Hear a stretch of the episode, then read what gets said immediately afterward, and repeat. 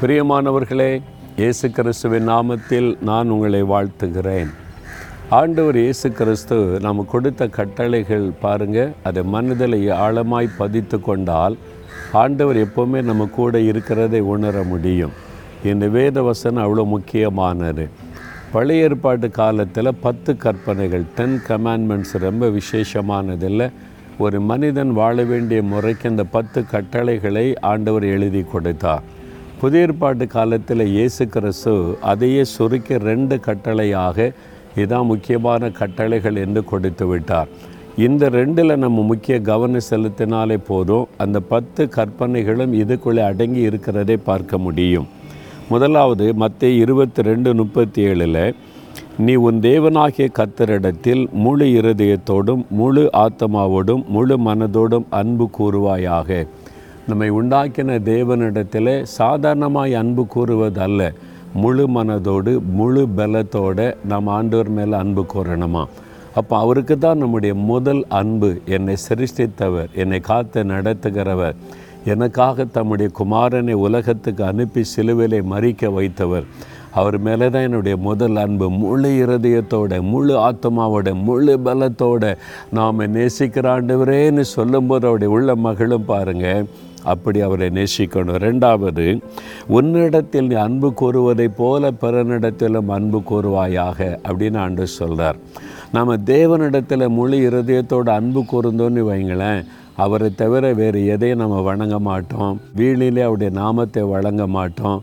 அவர் என்ன சொன்னாலும் அது கீழ்ப்படிந்த நடப்போம் அதான் ஆண்டவர் மேலே வைக்கிற அன்பு.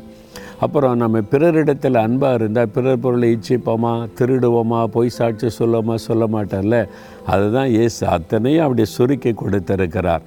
அதை தான் அங்கே எழுதி வைத்திருக்கிறோம் பாருங்கள் அதாவது பிரதான கற்பனை கிரேட் கமாண்ட்மெண்ட் இயேசு சொன்னது எப்பவும் மனதில் ஆழமாக பதித்து கொள்ளணும்.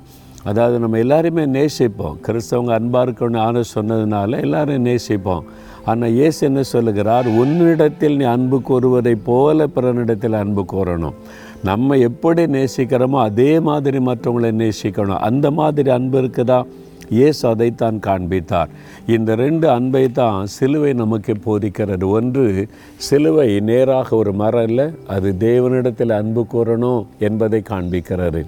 குறுக்காக ஒரு மரம் வைக்கப்பட்டிருக்கல உங்களை சுற்றியில் இருக்கிற எல்லா மக்களோடு நீங்கள் அன்பு கூறணும். இது ஆழமாக பதித்து கொள்ளுங்கள் தேவனிடத்தில் முழு இருதயத்தோடு அன்பு கூறுவது நம்மை சுற்றி இருக்கிற மக்களிடத்தில் என்னை நேசிப்பதை போல நான் மற்றவளை நேசிப்பது. இதுக்கு ஒப்பு கொடுத்து வாழ்ந்து பாருங்கள் நீங்கள் சந்தோஷமாக இருப்பீங்க சமாதானமாக இருப்பீங்க.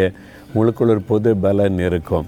இந்த அன்பில் குறைவுபடும் போது தான் வீட்டுக்குள்ளே பிரச்சனை வேலை செய்கிற இடத்துல பிரச்சனை எங்கே போனாலும் பிரச்சனை. இந்த அன்புக்கு முதலிடம் கொடுங்க.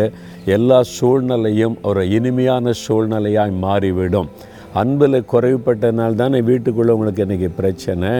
இந்த இயேசு சொன்ன அன்பு இல்லாதனால் தானே வேலை செய்கிற இடத்துல பிரச்சனை. ஒரு நிம்மதி இல்லாமல் சுற்றிக்கிட்டே இருக்கிறோம். யோசித்து பாருங்கள் இந்த அன்புக்கு பூரணமாக இடம் கொடுத்துருங்க. இந்த பரிசுத்த ஆவியானவர் மூலமாக இந்த தேவ அன்பு நம்முடைய உள்ளத்தில் ஊற்றப்படும் எந்த விதத்தில் எழுதப்பட்டு இருக்கிறது அந்த சிலுவையின் அன்பு நமக்குள்ளே ஊற்றப்படணும். அதுக்காக நம்ம வாஞ்சியோட ஜெபம் செய்யணும். இந்த அன்பு உங்களுக்கு வேணும் தானே அப்போ ஜெபிக்கிறீங்களா ஆண்டவரே நான் முழு இருதயத்தோட முழு பலத்தோட நான் முழு ஆத்மாவோட உம்மை நேசிக்கணும். அந்த அன்பை எனக்கு தாரும். என்னை நேசிக்கிற போல நான் எல்லாரையும் நேசிக்கணும். அந்த இயேசு கிறிஸ்துவின் அன்பு தெய்வீக அன்பு எனக்குள் ஊற்றப்படட்டும். எப்பொழுது அந்த அன்பினால் நிறைந்திருக்க கிருபை தாரும். இயேசு கிறிஸ்துவின் நாமத்தில் ஜெபிக்கிறேன். ஆமேன் ஆமேன்.